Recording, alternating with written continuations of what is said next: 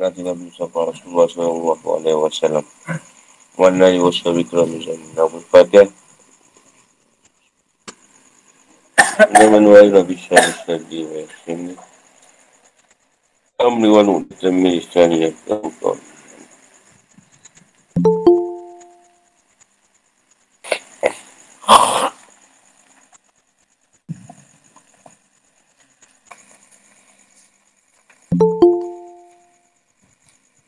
Nak tanya apa?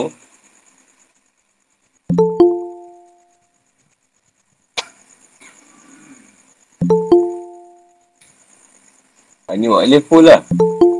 Full house lah. Oh. Ini nak timbalan juga ni.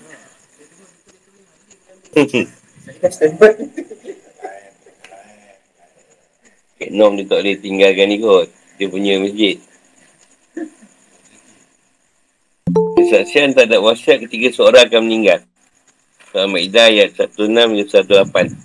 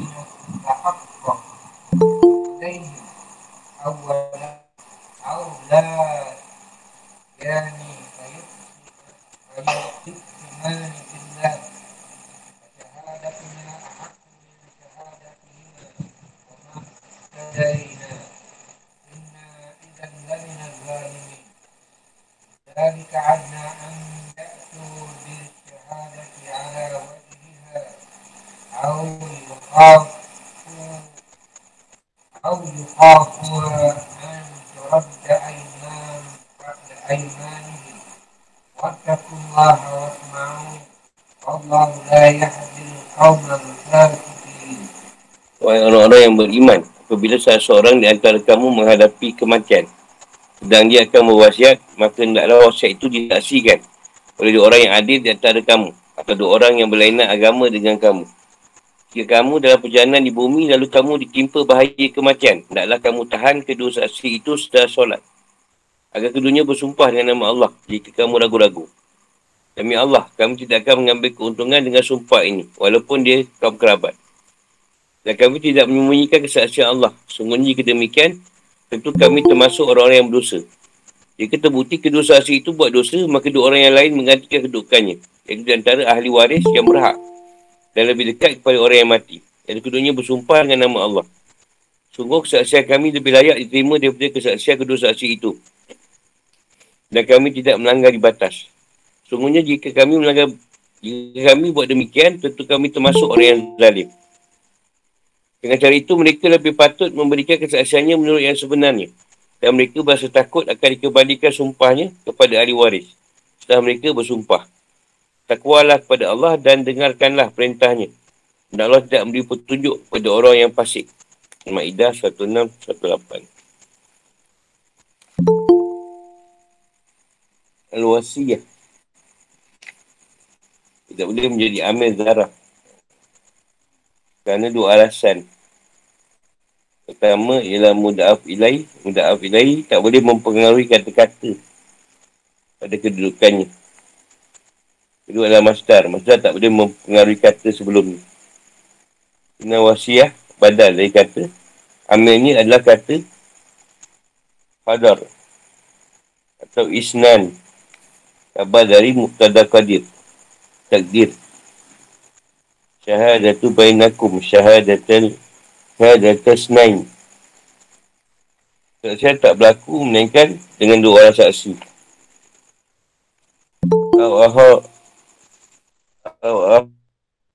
Awahar ni min ghairikum. Isnani tahbisu tahbisu nahuma. Ini semua banyak dengan ni lah jumlah. In antum darabtum fil ardi fa asabatkum musibatul maut. Oh lain. Itu ini bagiannya. Irab. Irab ni memang kalau Kalau dibacakan memang aku tak faham. Silap. Mufradaat. Rugawi. Syahadat tu memberitahu sesuatu berdasarkan apa yang dia ketahui. Dari penihatan atau pendengaran. Berkaitan kejadian. Sahadara ahadakumul maut. Jika datang tanda-tanda kematian. Allah SWT syahadat bainakum iza hadara hadara ahadukum. Ahadukumul maut.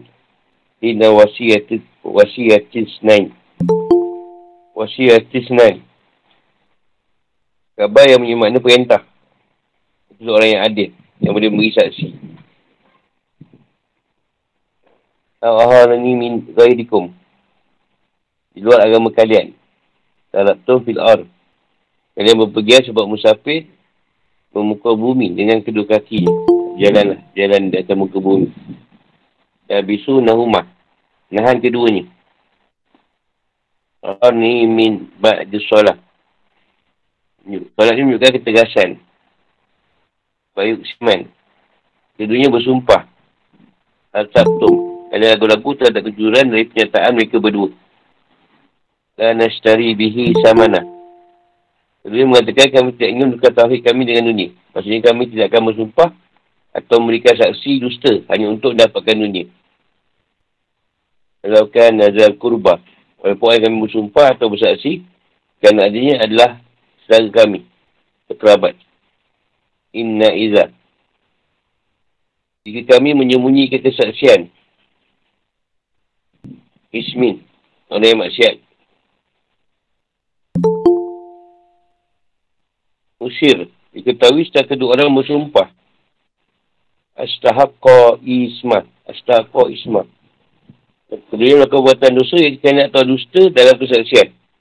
Misalnya kedua orang itu diketahui telah menyimpan barang yang membuat keduanya dituduh dan disangka telah menjualnya dari mayat.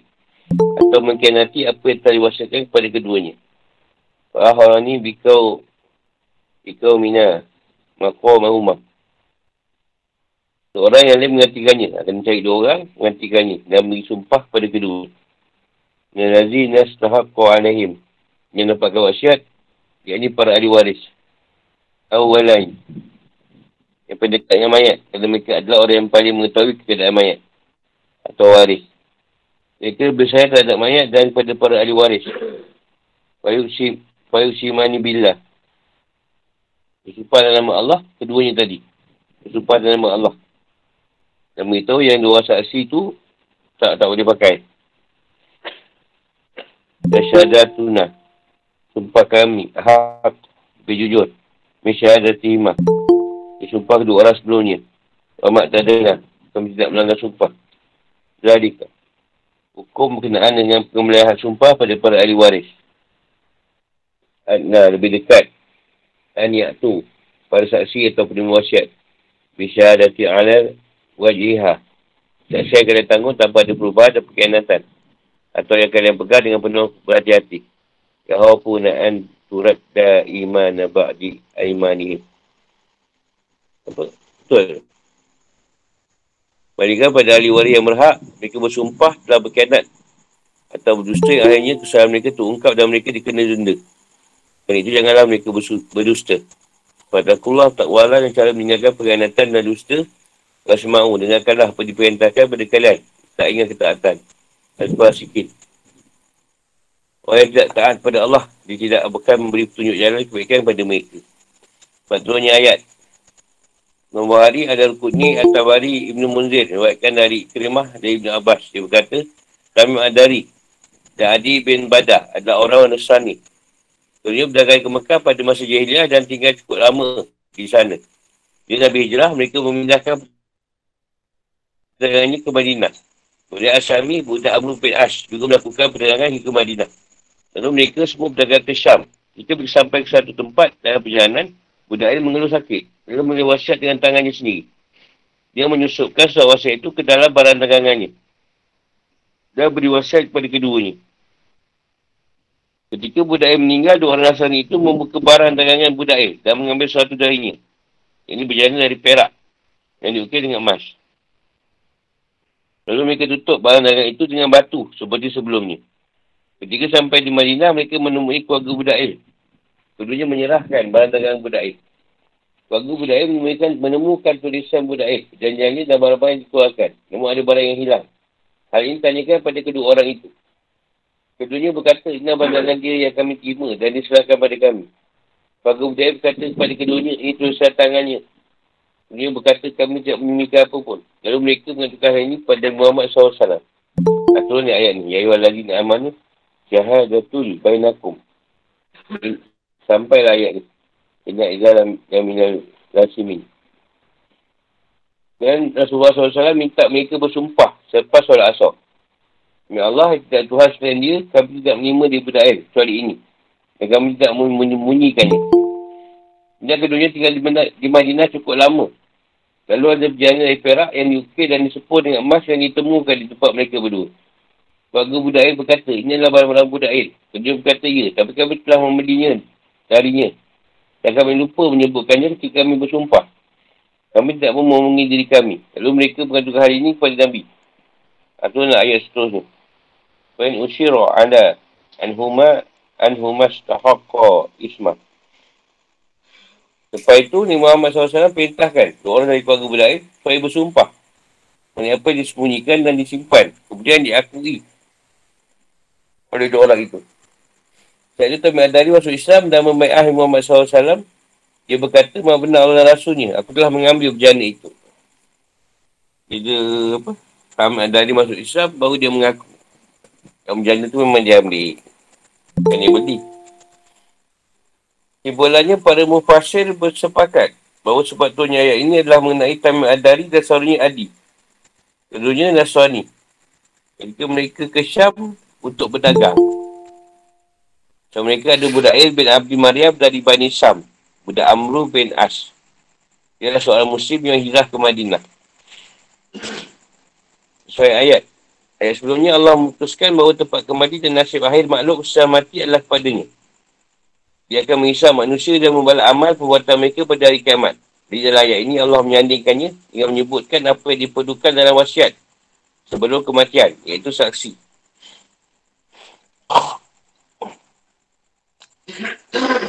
Hal ini demi menjaga dan membuktikan kebenaran wasiat tersebut untuk kemudian akan dilaksanakan.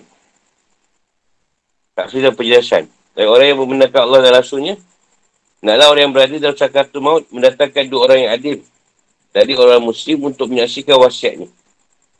Allah wa Firman Allah wa ta'ala, minkum. Antara orang-orang mukmin.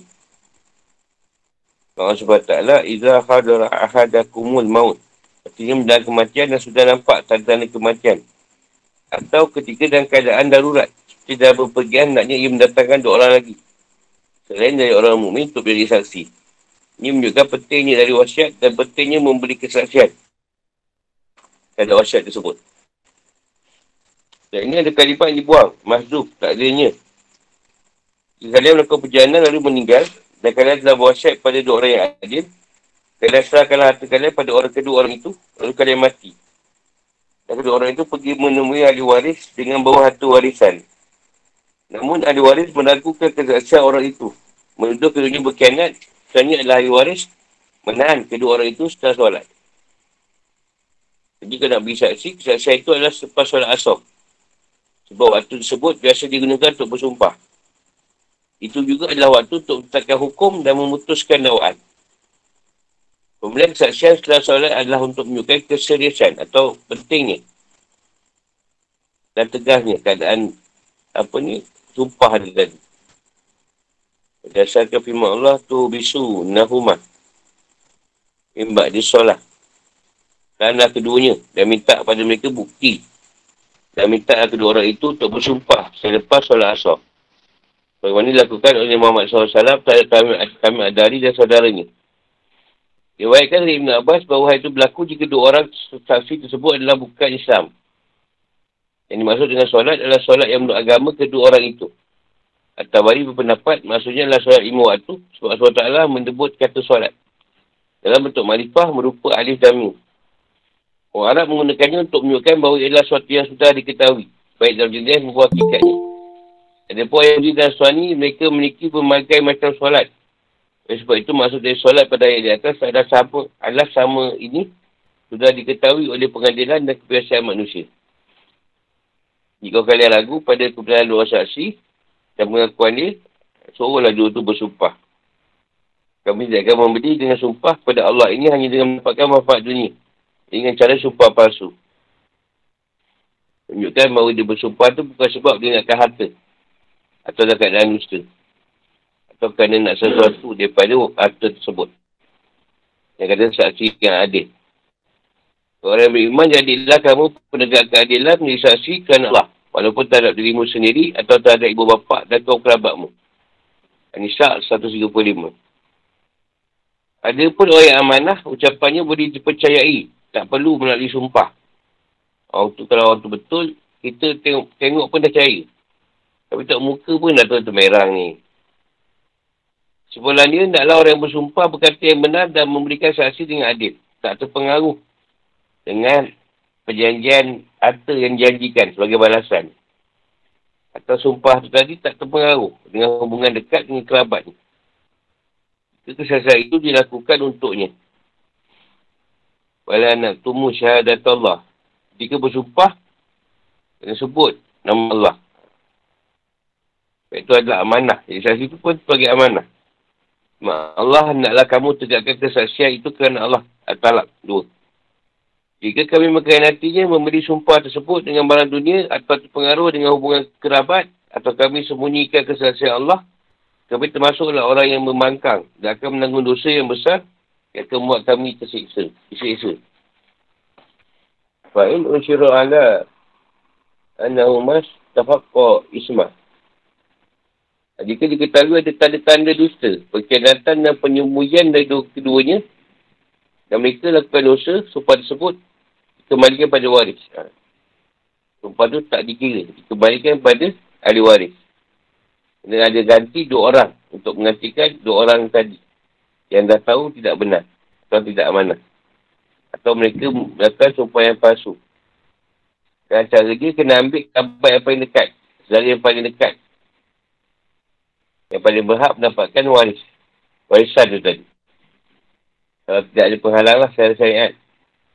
Jadi orang tadi kena bersumpah atas nama Allah bahawa dia tu memang benar dan jujur. Daripada sumpah yang dua orang lagi. Dan dia memang tidak ada kaitan tidak melakukan pelanggaran. Ha, dia tidak akan, akan membohong. Kalau tak ada kaitan dengan hak atas harta ini. Dan terkait dengan keputusan terhadap dua orang saksi yang melakukan perkhianatan. Jika kami melanggar hak tersebut atau kami menuduh mereka berkhianat, Padahal mereka bukanlah orang yang kianat, tentu kami termasuk orang yang zalim. Yang ini orang yang melakukan perbuatan batin dan berdusta. Jadi maksud dengan firman ini, syahadatuna ahak adalah sumpah. Sebagaimana firman Allah SWT, maka saksian masing-masing orang itu ialah empat kali bersumpah dengan nama Allah. Anu 6. Lepas tu kena empat kali bersumpah dengan nama Allah. Firmannya minat, minat, minat lagi minal minal lagi nasaqu alaihim. Yang berhak dapatkan warisan wasiat atau hak berikan wasiat. Yang paling dekat adalah orang yang kerabat yang paling dekat dengannya.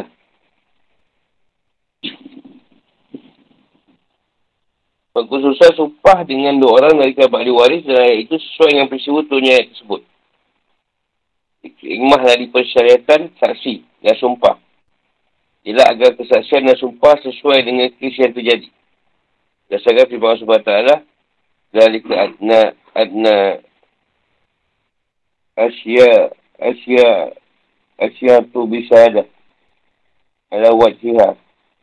Ini lebih dekat daripada saksi untuk memberikan kesaksian sesuai dengan keadaan sebenarnya. Daripada penggantian atau perubahan dan takut pada azab Allah. Nikmah dari kesaksian yang begitu berat yang ia laksanakan setelah solat asal. Sebab itu muncul, akan muncul kekhawatiran bahawa sumpah itu dikembalikan pada ahli waris yang hal ini akan membuat mereka terhina dan tercela di hadapan manusia. Sehingga kewenangan mereka tampak di hadapan manusia. Dengan demikian rasa takut terhadap azab Allah atau ditolaknya sumpah mereka akan menjadi penuruk. Supaya mereka bersikap jujur dan berlahi pengkhianatan. Dan kereta keras untuk bersikap jujur dalam kesaksian ditutup dengan motivasi hiyah. Ha, tutup dengan satu, satu kata-kata motivasi lah. Yang ini bertakwalah kepada Allah SWT. Watakullah wasma'u.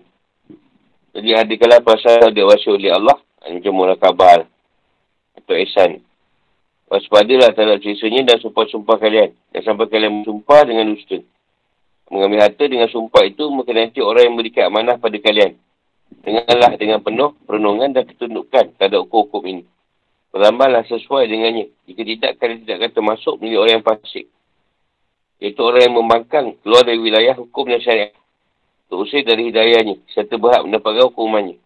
Allah tidak akan beri taufik kepada orang yang melanggar perintahnya, membangkang padanya dan tunduk pada syaitan. Orang yang fasiknya Allah tidak akan beri petunjuk.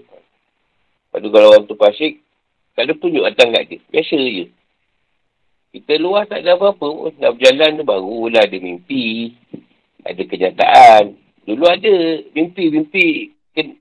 Mimpi mengapu kenyataan pun mengapu. Kalau orang berjalan tu, kenyataan baik-baik lah. Kalau tak berjalan, kenyataan dia ketipu je lah. Katanya ada orang datang tipu. Cakap, bagi sikit dah sejuta. Saya pun tabur seribu. Dapat seribu juta. Jadi kita tu je balik-balik kenyataan ni. Kenyataan yang menjurus kepada kebenaran. Fikir kehidupan atau hukum. Ayat ni mukam. Ha, pendapat mufasir. Kata-kata At-Tabari. Ha, mukam ni benda ni masih berjalan. Ha, tidak dinasak. Tidak dimasukkan. Pasal apa kata ayat ni dah dinasakkan atau dimasukkan. Ha, kena beri dalil.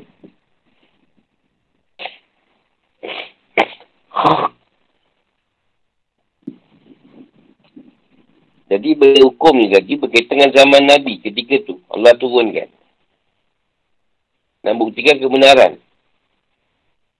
Dan bukti dari orang yang menuduh atau sumpah dari orang yang dituduh. Jadi kalau yang menuduh tadi tak ada bukti, ha, kita tak boleh membenarkanlah dakwaan ni.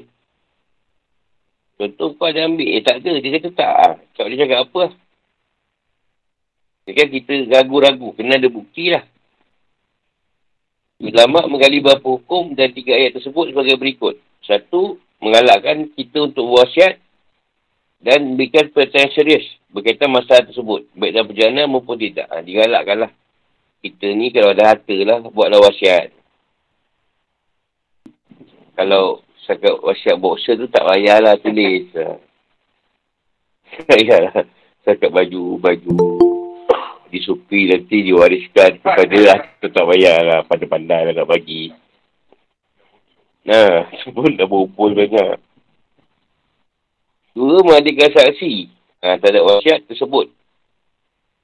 Untuk melakukan pembuktian dan melaksanakan wasiat tersebut. Tiga, saksi itu mesti orang yang muslim dan adil. Empat, orang bukan Islam dibolehkan untuk bersaksi terhadap orang, orang Islam. Dalam keadaan darurat atau yang diperlukan.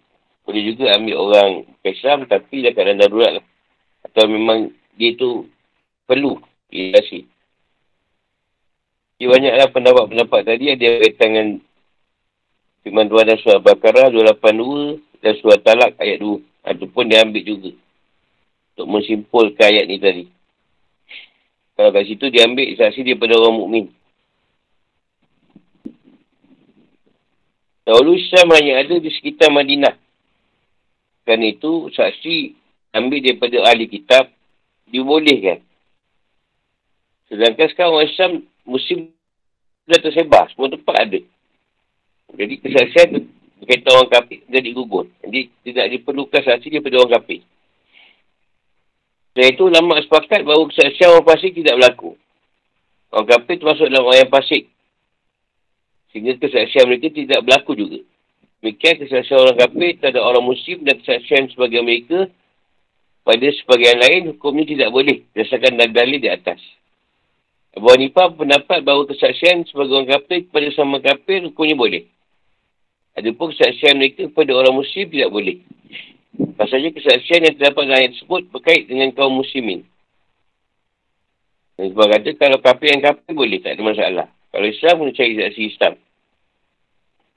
Maaf SWT ada dan di antara di kitab ada yang jika kau percayakan padanya atau yang banyak, ni saya dia membalikannya kepadamu. Al-Imran jumpa dimu. Ya Allah beritahu bahawa di antara mereka ada orang yang boleh dipercayai Ha, di kitab dia dia boleh dipercayai untuk jaga harta sebanyak ini. Sehingga dia lebih berhak untuk mendapatkan kepercayaan dari kerabat dan teman seagamanya. Juga kerana firman Allah SWT dan orang yang kafir sebagai mereka melindungi sebagai yang lain. Ada juga orang kafir yang baik. Yang amanah. Allah SWT menetapkan adanya perwalian sama mereka. Inilah adalah cakatan tertinggi dan sebuah kesaksian. Selain itu berdasarkan hadis dari Jabir bin Abdullah bahawa sekelompok orang Yahudi yang mendatangi Rasulullah SAW dengan bawa seorang lelaki-lelaki dan perempuan yang pernah berzina. Rasulullah SAW bersabda, hadirkanlah pada ku orang dari kalian untuk menjadi saksi. Ya. Iaitu ahli, ahli zumah. Ahli zimah juga biasa. Melakukan muamalah atau transaksi antara mereka dengan jual beli, sewa menyewa dan hutang hutang. Dan mereka juga terjadi tindakan jenayah dan pelanggaran-pelanggaran. Tak ada saksi bagi mereka kecuali dari kalangan mereka sendiri. Mereka mengadukan persyakitan mereka kepada pengadilan Islam. Jika persyakitan mereka tidak diputuskan dengan pada saksi di kalangan mereka sendiri. Hak mereka menjadi hilang dan akan terjadi kezaliman dan kerosakan. Oleh kerana itu, persaksian antara mereka merupakan sebuah keperluan yang sangat mendesak. Dan pendapat yang lebih kuat dan diterima. Kata Imam Ahmad, boleh guna orang kafir kalau dalam keadaan darurat. Di mana keadaan itu tidak ada orang Islam atau orang Muslim. Jika firman Allah, Aharani minal ghairikum. In antum darabtum fil ard. Tabiah berkata, pendapat Imam Ahmad mengenai, mengenainya diterima. Diterimanya kesaksian mereka di saat keadaan darurat menandakan bahawa kesaksian tersebut dapat diterima dan setiap keadaan darurat. Biasa kita bermusafir ataupun menetap. Ada juga mengatakan kesaksian mereka boleh terima kalau tak ada orang Islam di tempat.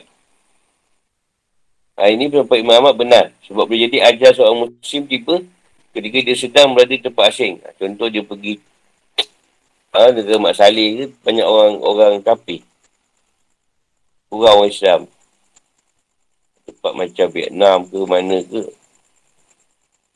Burma ke Thailand. Ha, banyak orang kapi. Mungkinan Hingga tu banyak orang kapi kat situ. Saat itu dia tidak mendapati orang muslim yang dapat berikan saksi untuk dirinya. Jadi saat itu dia memiliki kewajipan untuk bayar zakat dan kafarat. Atau boleh juga dia mempunyai titipan atau hutang-hutang yang berada dalam tanggungannya. Jika orang bukan Islam tidak berikan kesaksian, tugas dan kepentingan-kepentingan dari orang muslim tadi boleh terabaikan. Etabisu Nahumah, Kumasal, Naib menahanan orang yang memiliki kewajipan untuk menaikkan sebuah hak. Jaminan lah. Jaminan berkaitan dengan hak-hak berkaitan dengan harta.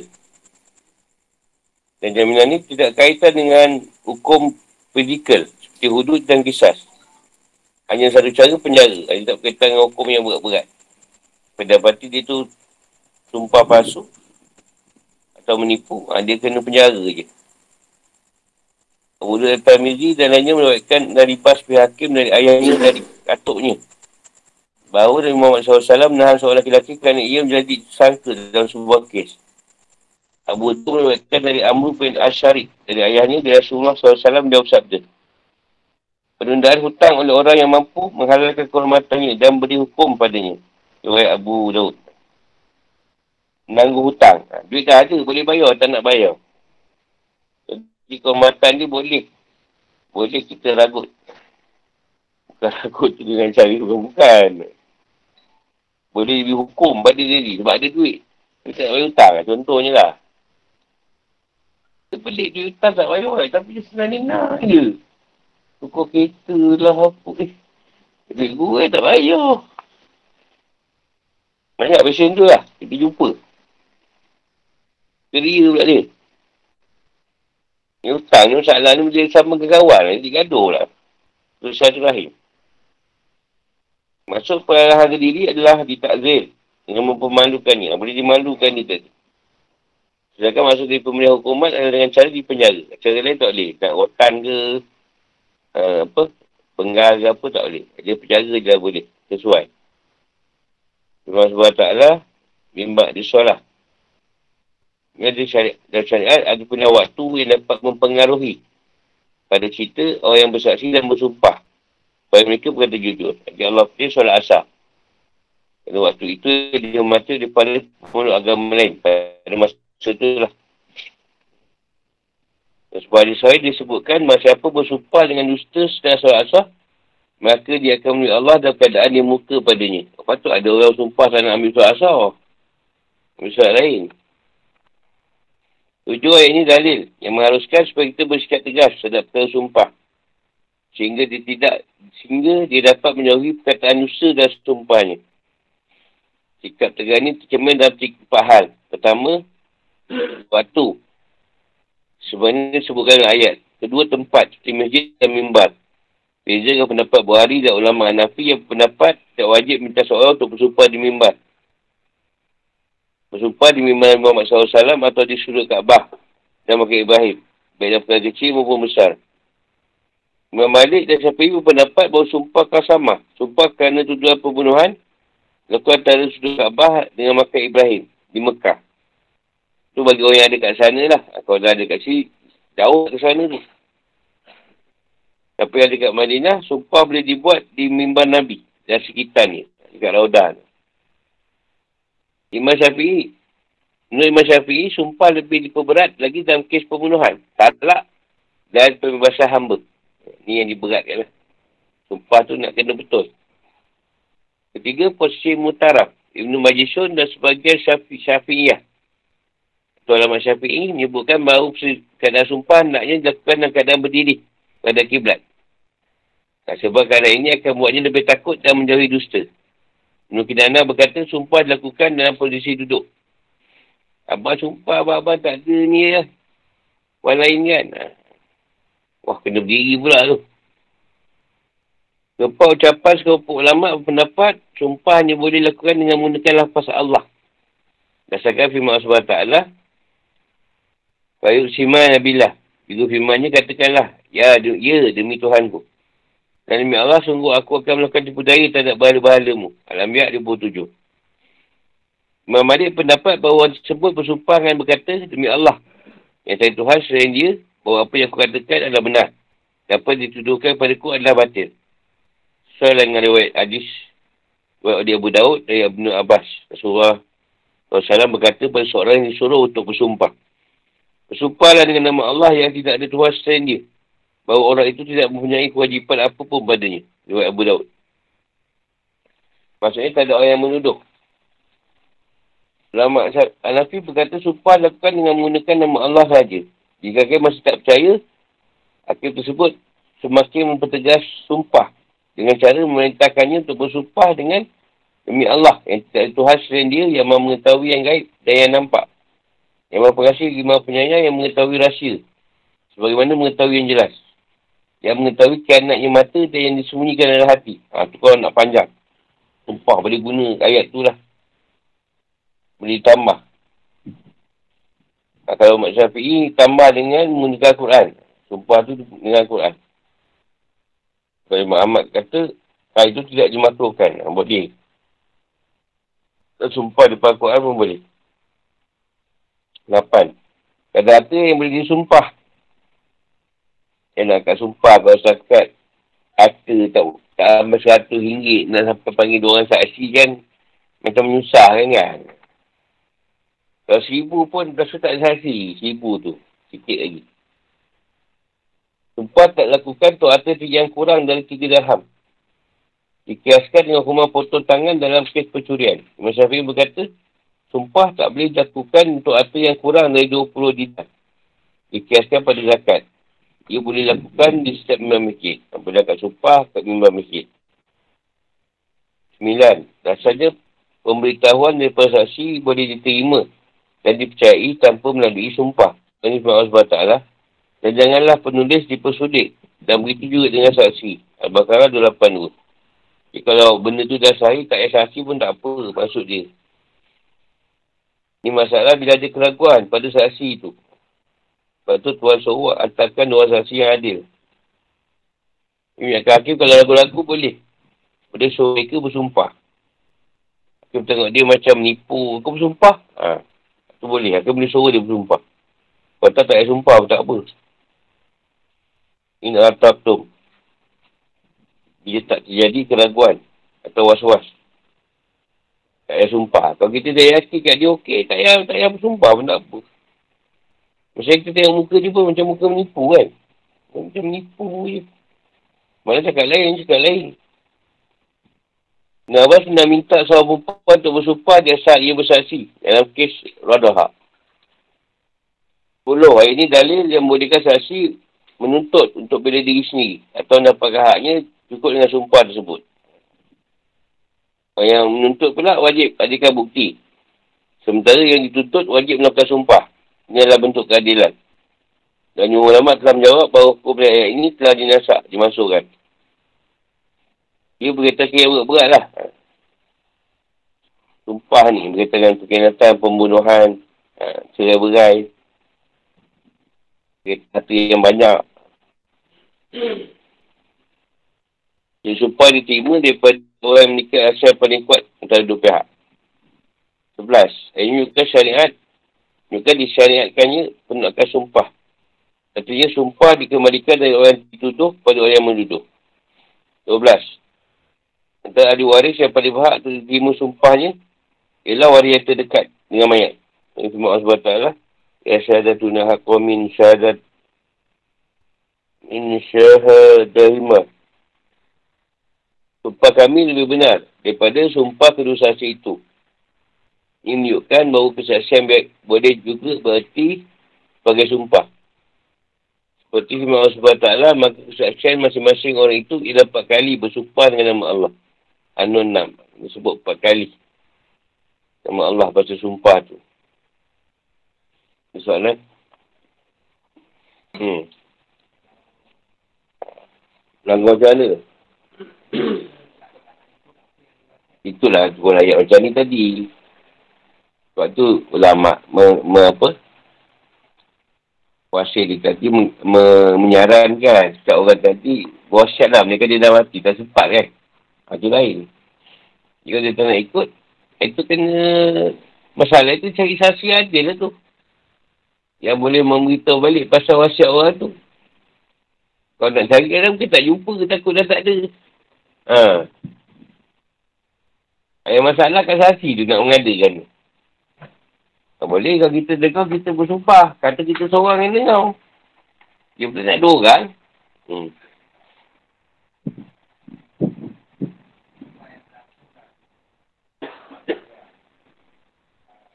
Sebab ni sama lah berlaku kat saya. Sama saya. Sama je. Kan tak tahu. Semua tahu pun. Semua dengar. Tapi bila berlaku macam tu. Semua macam. Ah, Sebab apa? Dan tu cerita-cerita lain lah. Kita nak contoh kan je kan. Ha.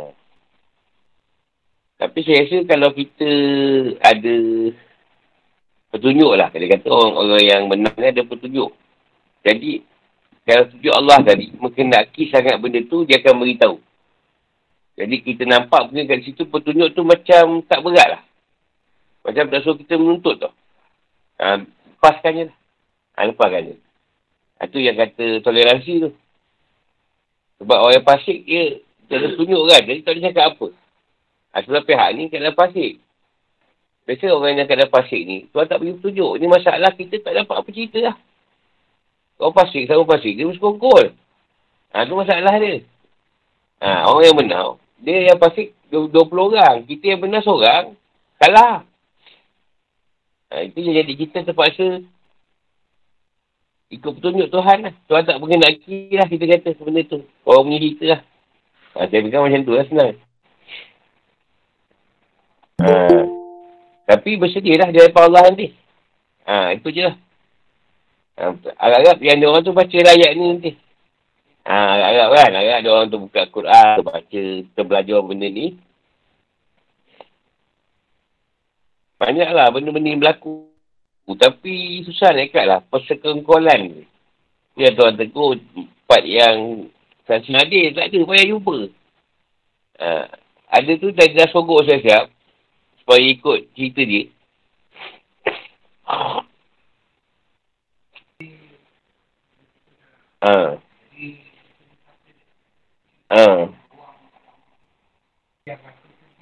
Ha. Ha. Ha. Nanti dia kata, ah, tu mahu mengetahui lah keadaan tu kan. Jadi, dalam masa dia susahkan kita, dia beri. Dia sebenarnya, dia nak, dia nak cerita lain. Sebab saya tengok, hak memiliki atau warisan ni sangat berat sebenarnya. Uh, kalau kita memiliki harta saka lah, bukan harta yang baru. Harta baru ni yang kita beli sendiri. Itu ha, lain. Saya tengok, nama saya ada memiliki lah. Harta yang waris ni berat. Jadi saya pun pelik. Apa sahaja tu je sangkut, sangkut, sangkut. Satu tanah-tanah saya tu lah. Jadi, peringkat tu saya lepaskan. Bagi, bagi, percuma, bagi tukar nama gitu je. Tak ambil apa-apa. Lepas tu lah, rezeki tu bergerak. Ha, maknanya, ada benda yang Tuhan suruh kita lepaskan, yang memiliki. Ha, dia apa petunjuk, lepaskan. Alhamdulillah. Dapat cerita lain lah kat situ, banyak. Ha. Tu yang saya nampak, memiliki benda-benda warisan yang bukan kita usahakan tu, tak jadi masalah sikit lah. Lepas tu ada perebutan tu. Ha, itu yang jadi masalah kat kita tu. Ni ada hak-hak orang lain, kita tak tahu. Kita itu baru. Yang dah lama ni, di kita belakang. Ada hak dia lah apa semua, kita tak tahu. Jadi, dia lepaskan tu, eh, selamatlah kita. Orang tak bising lah.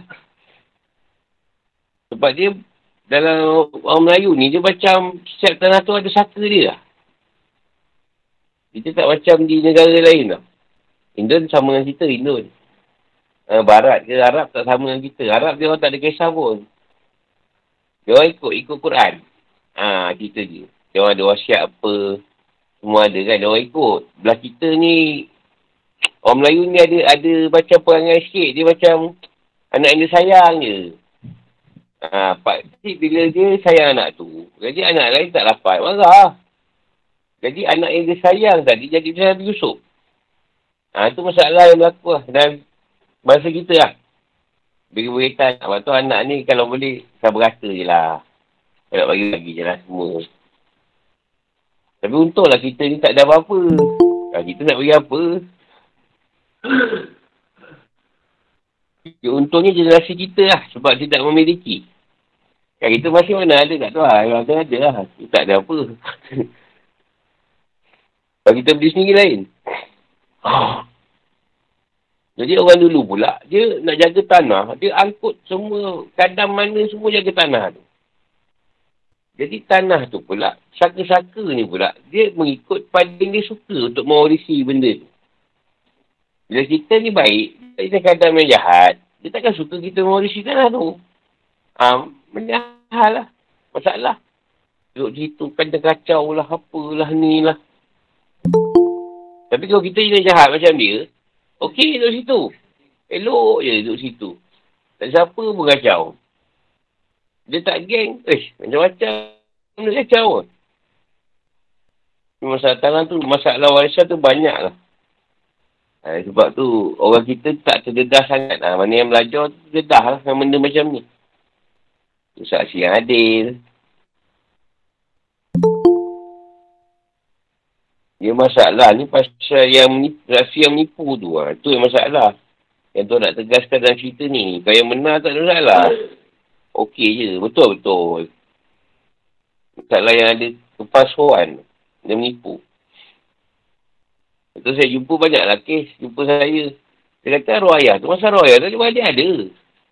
Tapi bila dia meninggal. Ah dia, dia orang. Dia berkomplot lah. Ah. Di mana ada? Ayah tak ada cakap pun. Eh. Kan kau ada. Ah. Tapi sekarang mungkin dah banyak benda kan. Video ada. Boleh rakam. Ah, dah susah sikit tu tak ada. Dia tu cakap bontang je. Mana ada rakaman apa. Tulis pun tak. Ha, ni anak-anak ada raya. Raya tu semua ada. Ha, ni esok aku bagi man. Man ni esok tanah yang ni. Ha, lain dengar tu. Bila mati. Tak, tak. Dia jangan cakap pergi dapat. Ha, dia, dia pula pakat pula. Kamu tu tak ada. ha, tak ada. Tak ada apa. Akad sumpah apa. Ha, tak ada. Dulu mana ada pasal sumpah. Dulu. Dia tak ada lah. Cakap mulut je. Dia cakap je. Tanah ulu nanti kau ambil kau eh. Tanah ulu nanti yang ilik, cam. Ha. ha kau main tanah sana. Ha, cakap gitu je. Ha? Nama tak tukar. Lepas tu kat tiga-tiga gaduh. Eh, aku bukan ayah cakap ilik Kau ulu. Hmm. Ha, macam-macam tu. Tak sekarang dah wujud dah macam-macam kan. Ilmu dah ada. Dia sumpah. Lepas sekarang tak payah apa buat surat je. Sign dah. Dua pihak sign dah. Ayolah, apa lu ringgit lah.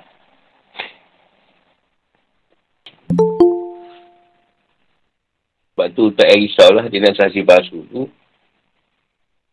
Nak kata bohong ke, esok berjawab lah dengan Tuhan. Tu je. Ambil sikit eh, satu lagi. Tanyaan pada para rasul di hari kiamat mengenai dakwah mereka. Surah Al-Ma'idah ayat 109.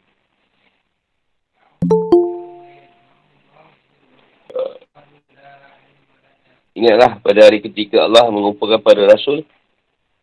Lalu dia bertanya pada mereka. Apa jawapan kaummu dan seruanmu?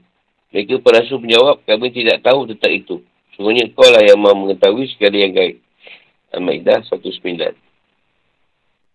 Yawma yajma'ullahu rusul. Hari kiamat. Fayuku namaza ujibtum. Allah mengatakan ini pada para rasul untuk menghina kaum mereka. Jawapan kaum kalian sekalian menyuruhkan Tauhid? Adakah dia orang terima? Alamul guyub yang sembunyi dari hamba. Hilang dari ingatan mereka kerana gentingnya hari kiamat dan perasaan takut yang mereka alami.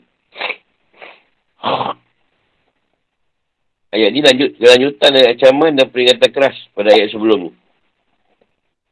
Yang memintakan pada ketakwaan dan beri peringatan keras agar tidak menyembunyikan wasiat.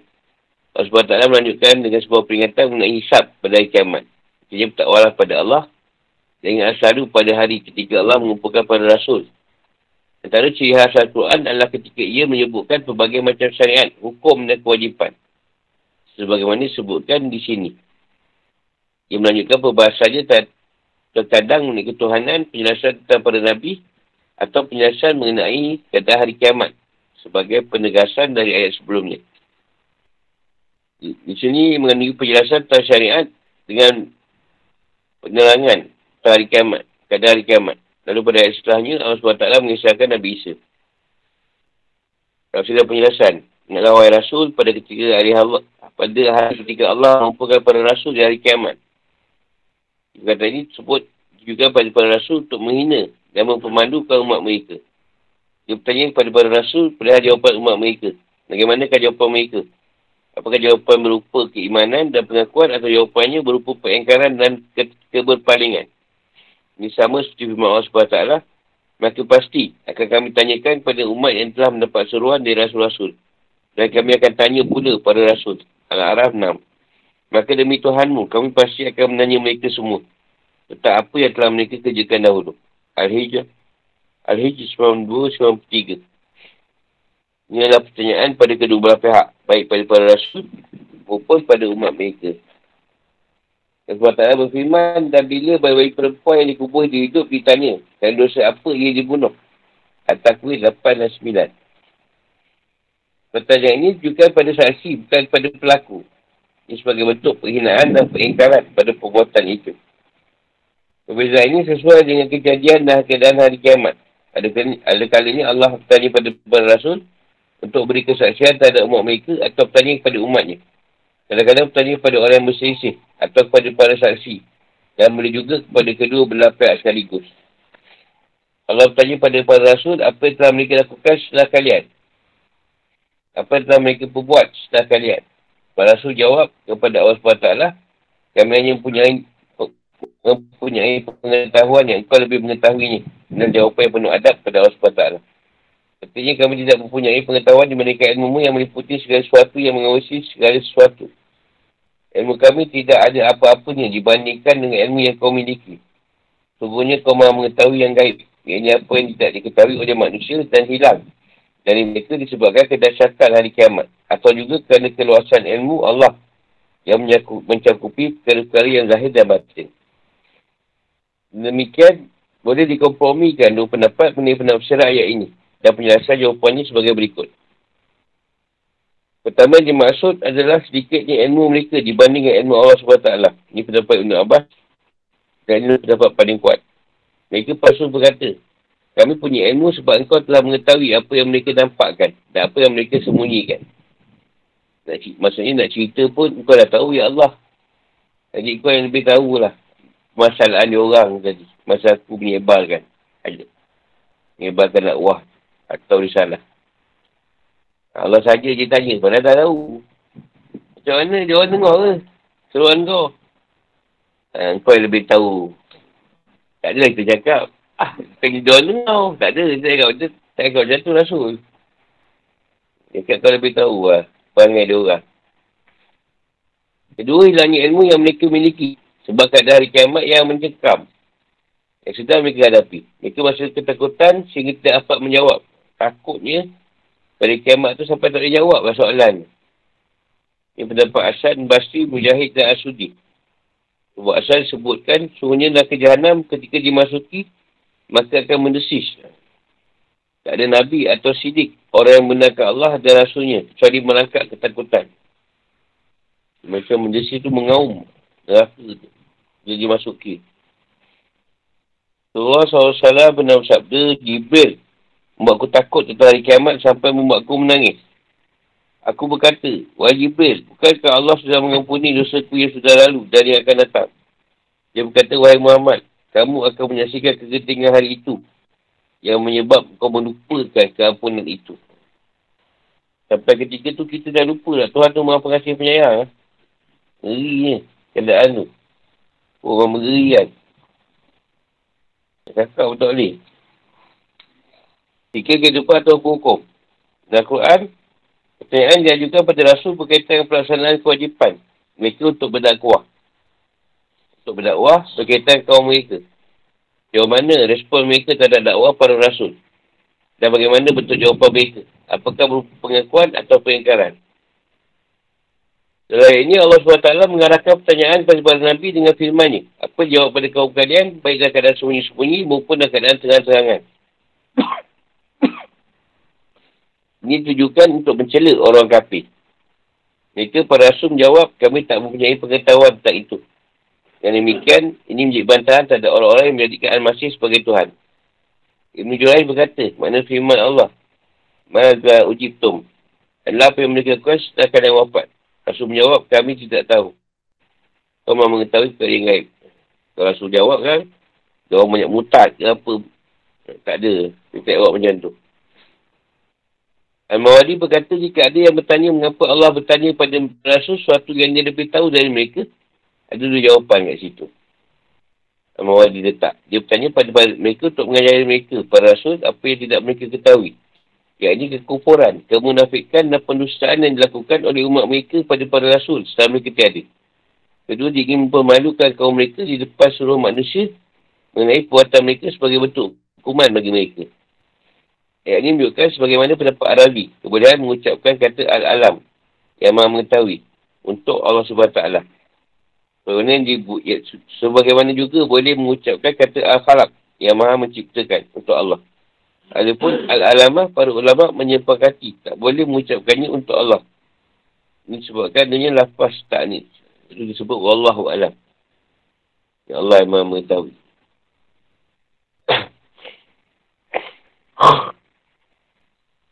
Ini dia orang takut semua tu. Dekat akhirat tu. Sebab punya betul. Ha, tu je masalah dia. Punya betul cerita ni.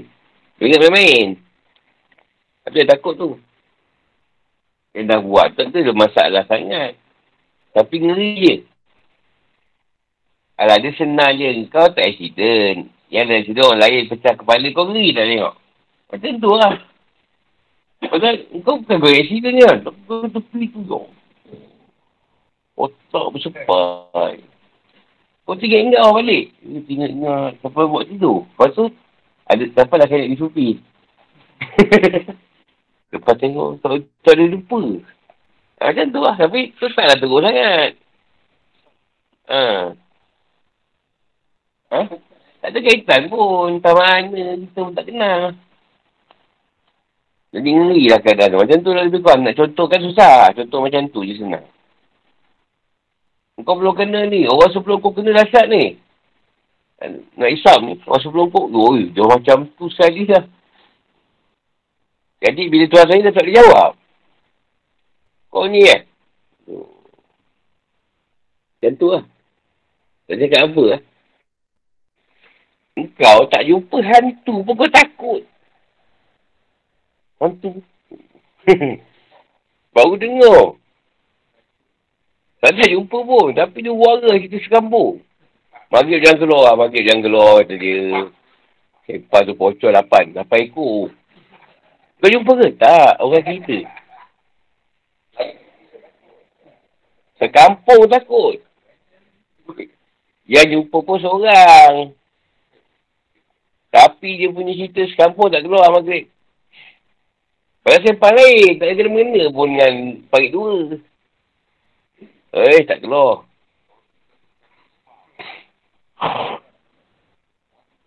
Eh, dia bodoh-bodoh pun kau takut. Ini kan pula lah. Tuhan tu yang menciptakan dia lagi ganas. Ha. Sebab tu Allah kata, orang yang memperhatikan keadaan Tuhan tadi, dia akan setakut dengan Tuhan. Ini masalahnya kita tak mengertikan Tuhan. Kita mengertikan nenek moyang. Habis lah. Ini satu zaman lah. Satu zaman yang Tuhan cerita lah. Ini pengalaman cerita dengan saya lah. Saya ajak bicara. Satu zaman yang yang kita tanya orang tu, kau, pen, kau pernah dengar tak syahadahnya dia? Dia kata, aku pernah dengar dulu atuk aku sebut. Teruk je zaman tu. Syahadah tu aku pernah dengar dulu. Atuk aku pernah sebut dulu. Syahadah tu. Maknanya, ada zaman akan datang ni yang, yang keturunan kita tak tahu benda Islam ni tadi. Syahadah pun tak tahu. Tapi Islam. Ha, zaman tu nanti. Hmm.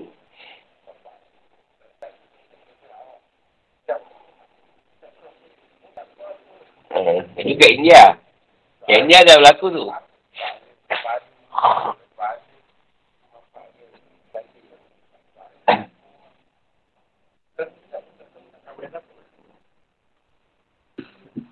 Tapi zaman tu bukan seorang dua.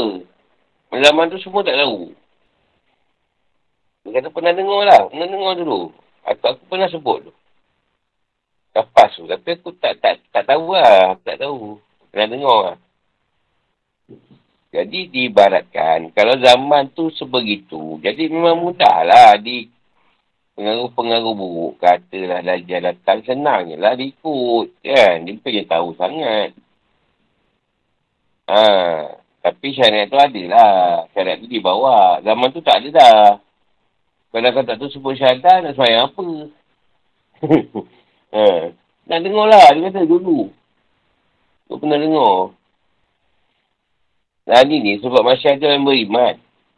Jadi dunia ni masih nampak sama lagi. Kalau tak ada yang beriman ni, sebut dia angkut. Habis lah dunia ni. Dia entah sini je lah. Sebab tu dia test dengan COVID tu nak tengok macam mana. Dia test tu, amaran 2 tahun.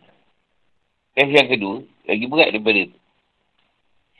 Mesti lebih dahsyat. Sebab aku faham sangat perangai ni. Dan ni mana tempat tak ada orang yang apa. Yang nak sibukkan dia, dia nak entam je. Tunggu dia ni. Mana tempat yang tak ada orang. Orang Syam ada pun tak apa guna sangat. Syam tu pun dia hentam je.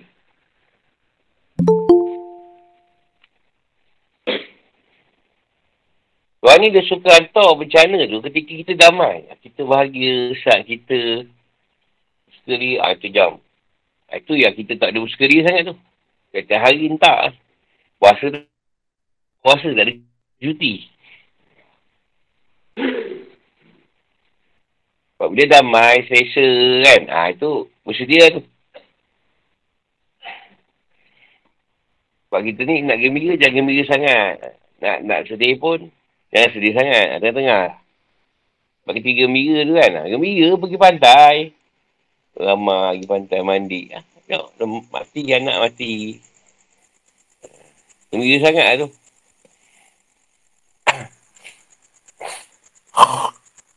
Nak care tapi eh. anak lemas tu? Tu gembira tu lah. Dia mancing dapat ikan seko kena tegur dengan jembalang situ uh, sakit setahun. Tak boleh ganti ikan seko tu.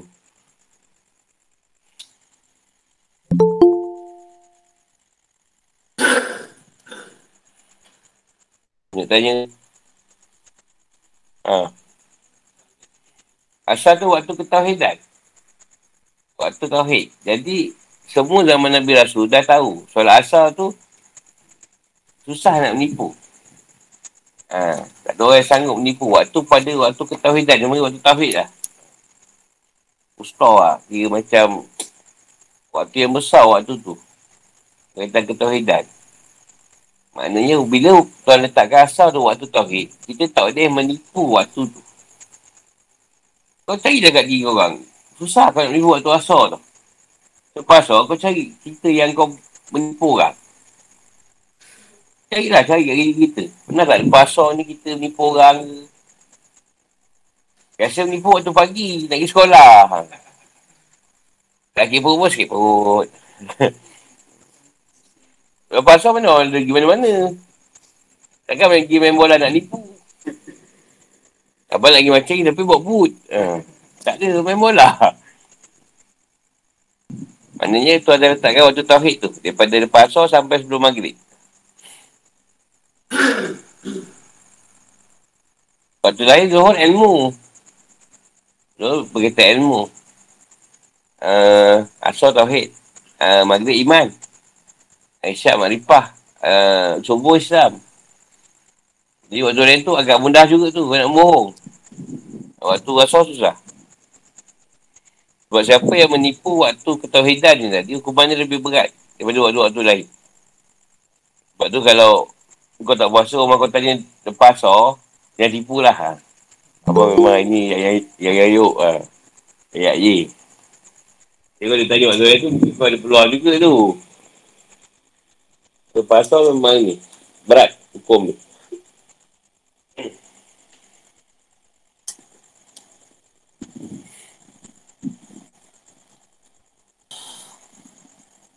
Waktu asal dapat lewat waktu paling guhara. Orang balik kerja lah. Ni lagi kan belum puasa. Guhara tu pasal tu. Yang ibadah Ramadan. Balik kerja. Waktu tu mana ada orang fikir nak buka dah. Siapa nak buka lepas tau. Mereka kau memang dah tahap sakit biul punya lah. Sakit teruk. Darurat. Jumpa kau yang pasok. Jumpa buka. Tak Ih, pasok nak buka. Kau pagi tadi kau ajak. Tak ada can juga. Hmm. Saya kau cerita ni. Waktu tu, waktu asal kau macam apa? Kau ni. Watak solat kau. Kan? Zuhur, macam mana kan solat? Uh, asal macam mana? Buara tak? Kita satu hari tu. Mana yang kau nak solat? Kau solat bontang ke? Tak kau ambil cerita. Oh, ni macam ni. Ni apa hal ni? Masalah. Betul lah solat rakaat. Ha, kata isyak. Kat waktu mana yang tiba-tiba ada cerita masuk? Ya, cerita masuk. Kalau tak ada, kena kosong ada. Tak pertama kedua, okey. Kita lagi kita masuk. Cerita apa, cerita apa, cerita. tu yang kena sujud tu jadi lama.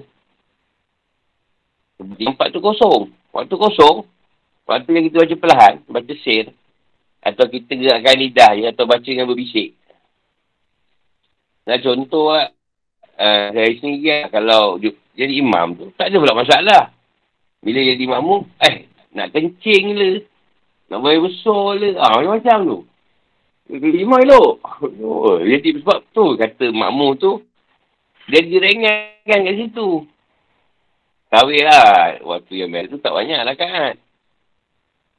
Tu yang kadang tembak tu kawin, ayah pulang kali tandas. Yang terkentut, terlain Makmum lah. Imam biasa dia berjara. Imam tak maintain je. Imam elok. Tak ada. Payah jumpa imam kat sini. Kencing. Sekejap lah kencing tu. tak ada. Sangat ni belum jumpa lah. Yang terkentut pun tak tahu ada ke tak. tak payah banyak. Kita ni kejap. Masjid Haram kan lama kan. Nabawi baca surah yang panjang. Ada belum ada kes lagi tu. Kes imam terketuk. Berhenti 10 minit kan. Atau imam tu beraya besar. Sebab apa tak ada? Allah pertiaga lah. Allah pertiaga keadaan tu. Dia break. Tapi makmum tak kan? Makmum kita ada kentut dah, ada ni dah. Ada dia macam-macam. Dia pelara. Jadi imam dia pelara lah. Makmum tak ada masalah. Dia apa-apa dia keluar. Imam tu nak keluar, siapa nak ganti? Sendiri. Alat. Rasa kat depan tu. Setiap umat ni Rasul lah mewakili.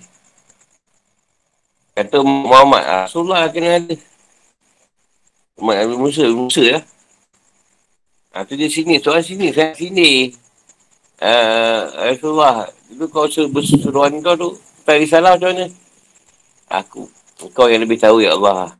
Cakap pun sekarang banyak nak cakap kan. Depan Tuhan ni tak boleh cakap banyak-banyak. Sikit je. Kau kena jekah kan.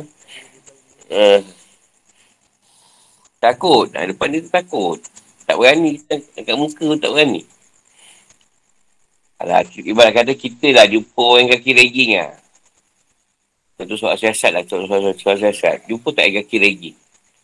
Ha, dia ranking kita dengan soal dah sampai 5-6 hari. Dia ranking kita dengan soal siasat. Kalau itu orang, kalau Tuhan, kalau dia nak ranking kita, ha, kau tu selalu pergi meja je kata dia. Kau semayang, semayang kan siapa? Kau jawab. Tapi satu zat dia akan jawab. Kalau kau berpegang kat dia, ha, tu roh. Itu namanya roh. Sebab roh yang menjalankan cerita tak ada patuh. Islam ni tadi. Amal ibadah, kau solat, kau buat baik semua roh. Jadi siapa yang daripada kehidupan dia ni memegang kita roh dia tadi. Ha, itu berjawab. Roh tu yang jawab. Kita tak jawab, roh jawab. Roh tu jawab kalau pada jasad lah. Dia berani jawab. Sebab benda kebenaran, takkan nak tipu. Kalau jumpa kebenaran, boleh tak cakap yang bohong? Tak boleh. Itu saja betulnya kepada Tuhan. Sebab tu supaya benar. Dia cakap betul. Dia boleh jawab punya.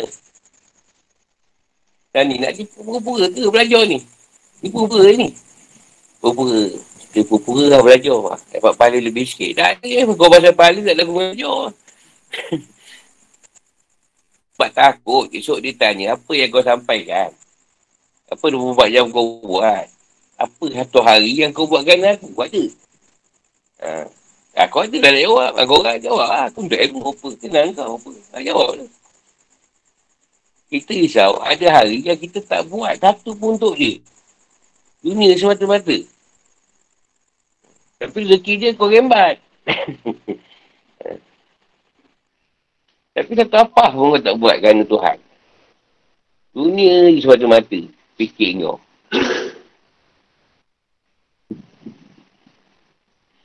ha. Yang, yang, yang kat surga special. Itu itu memang ditunjukkan lah orang jaga. Ah, yang kat surga. Yang kat situ memang tak tahu nak agap. Itu penuh dengan tak tahu nak agap. Oh, itu dahsyat. Eh, kat situ kau baik ke kau tak baik ke? Itulah keadaan ni. Keadaan yang macam Kalau dah baik dengan dia kat dunia, nak, nak soal apa, geng. Macam kita geng. Uh, sama je. Kat bawah ni sama. Kau ada kabel. Dah tempoh siap-siap dah. Ni kan kalau ambil lalu. Jangan tahan lah. Jangan soal dia. Lepaskannya. Ha. Itu kan Tuhan. Dan orang tu ikut cakap dia semua kat dunia. Apa nak isap kau bawa masa je. Kau, kau yang kau sayang. Kau sayang kau. Kau tak tolong kau. Ha, apa, apa, apa nak isahkan kau kat sana lah. Kau dah macam nak mampu kat sini tu. kena fitnah, kena apa. Orang tak suka kau. Takkan kat sana banyak nak kena ni. Ha. Rasa takut memang terbuang. Kelecek tu berak apa semua ada. Tapi kat sana tak ada lah benda tu. Kalau ada, SMBM takkan ada pula. Ya Allah boleh tangguh kejap. Rasa nak tergicit. Takut dengan kau. Tak ada. Hmm.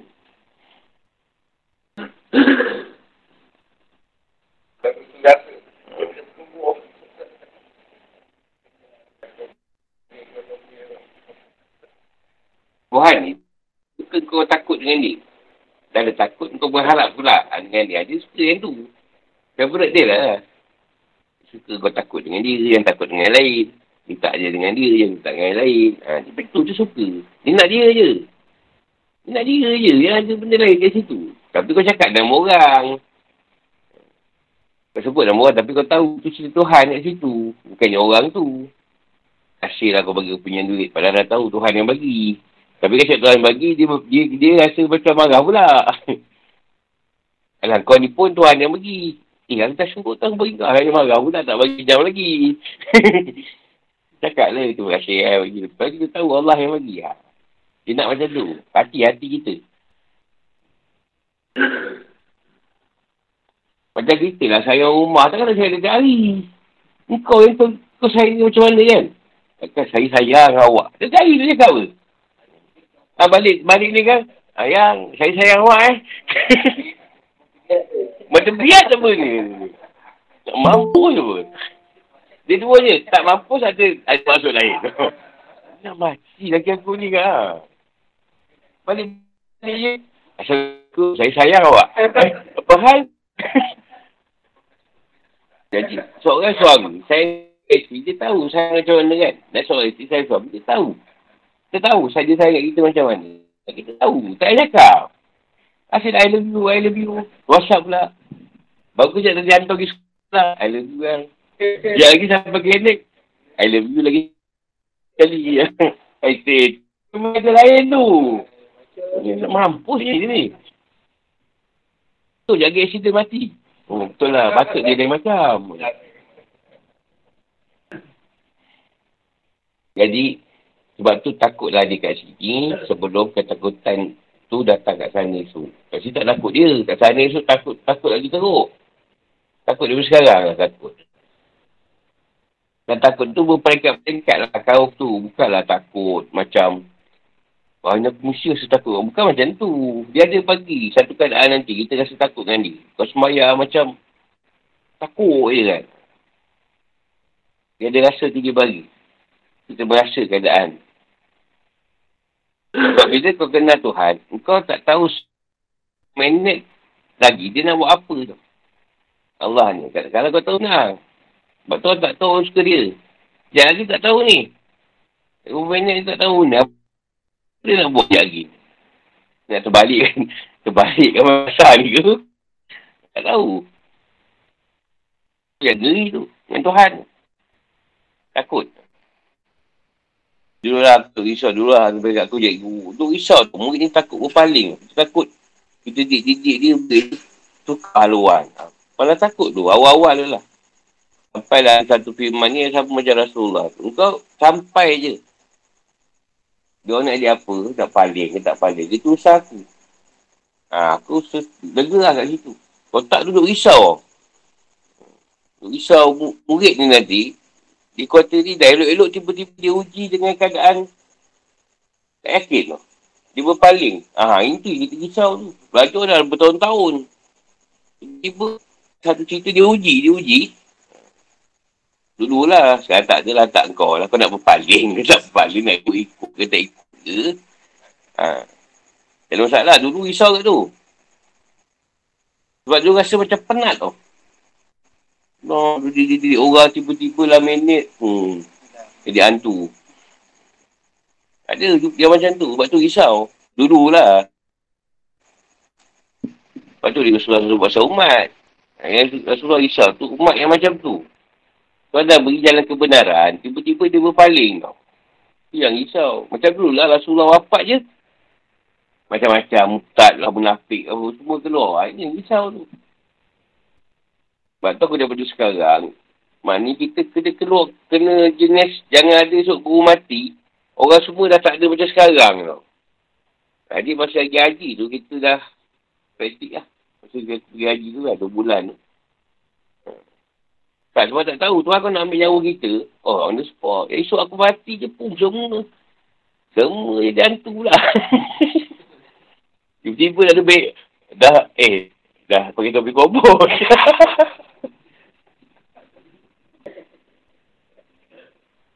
Baik tu lah. InsyaAllah kita jumpa esok kot. Assalamualaikum.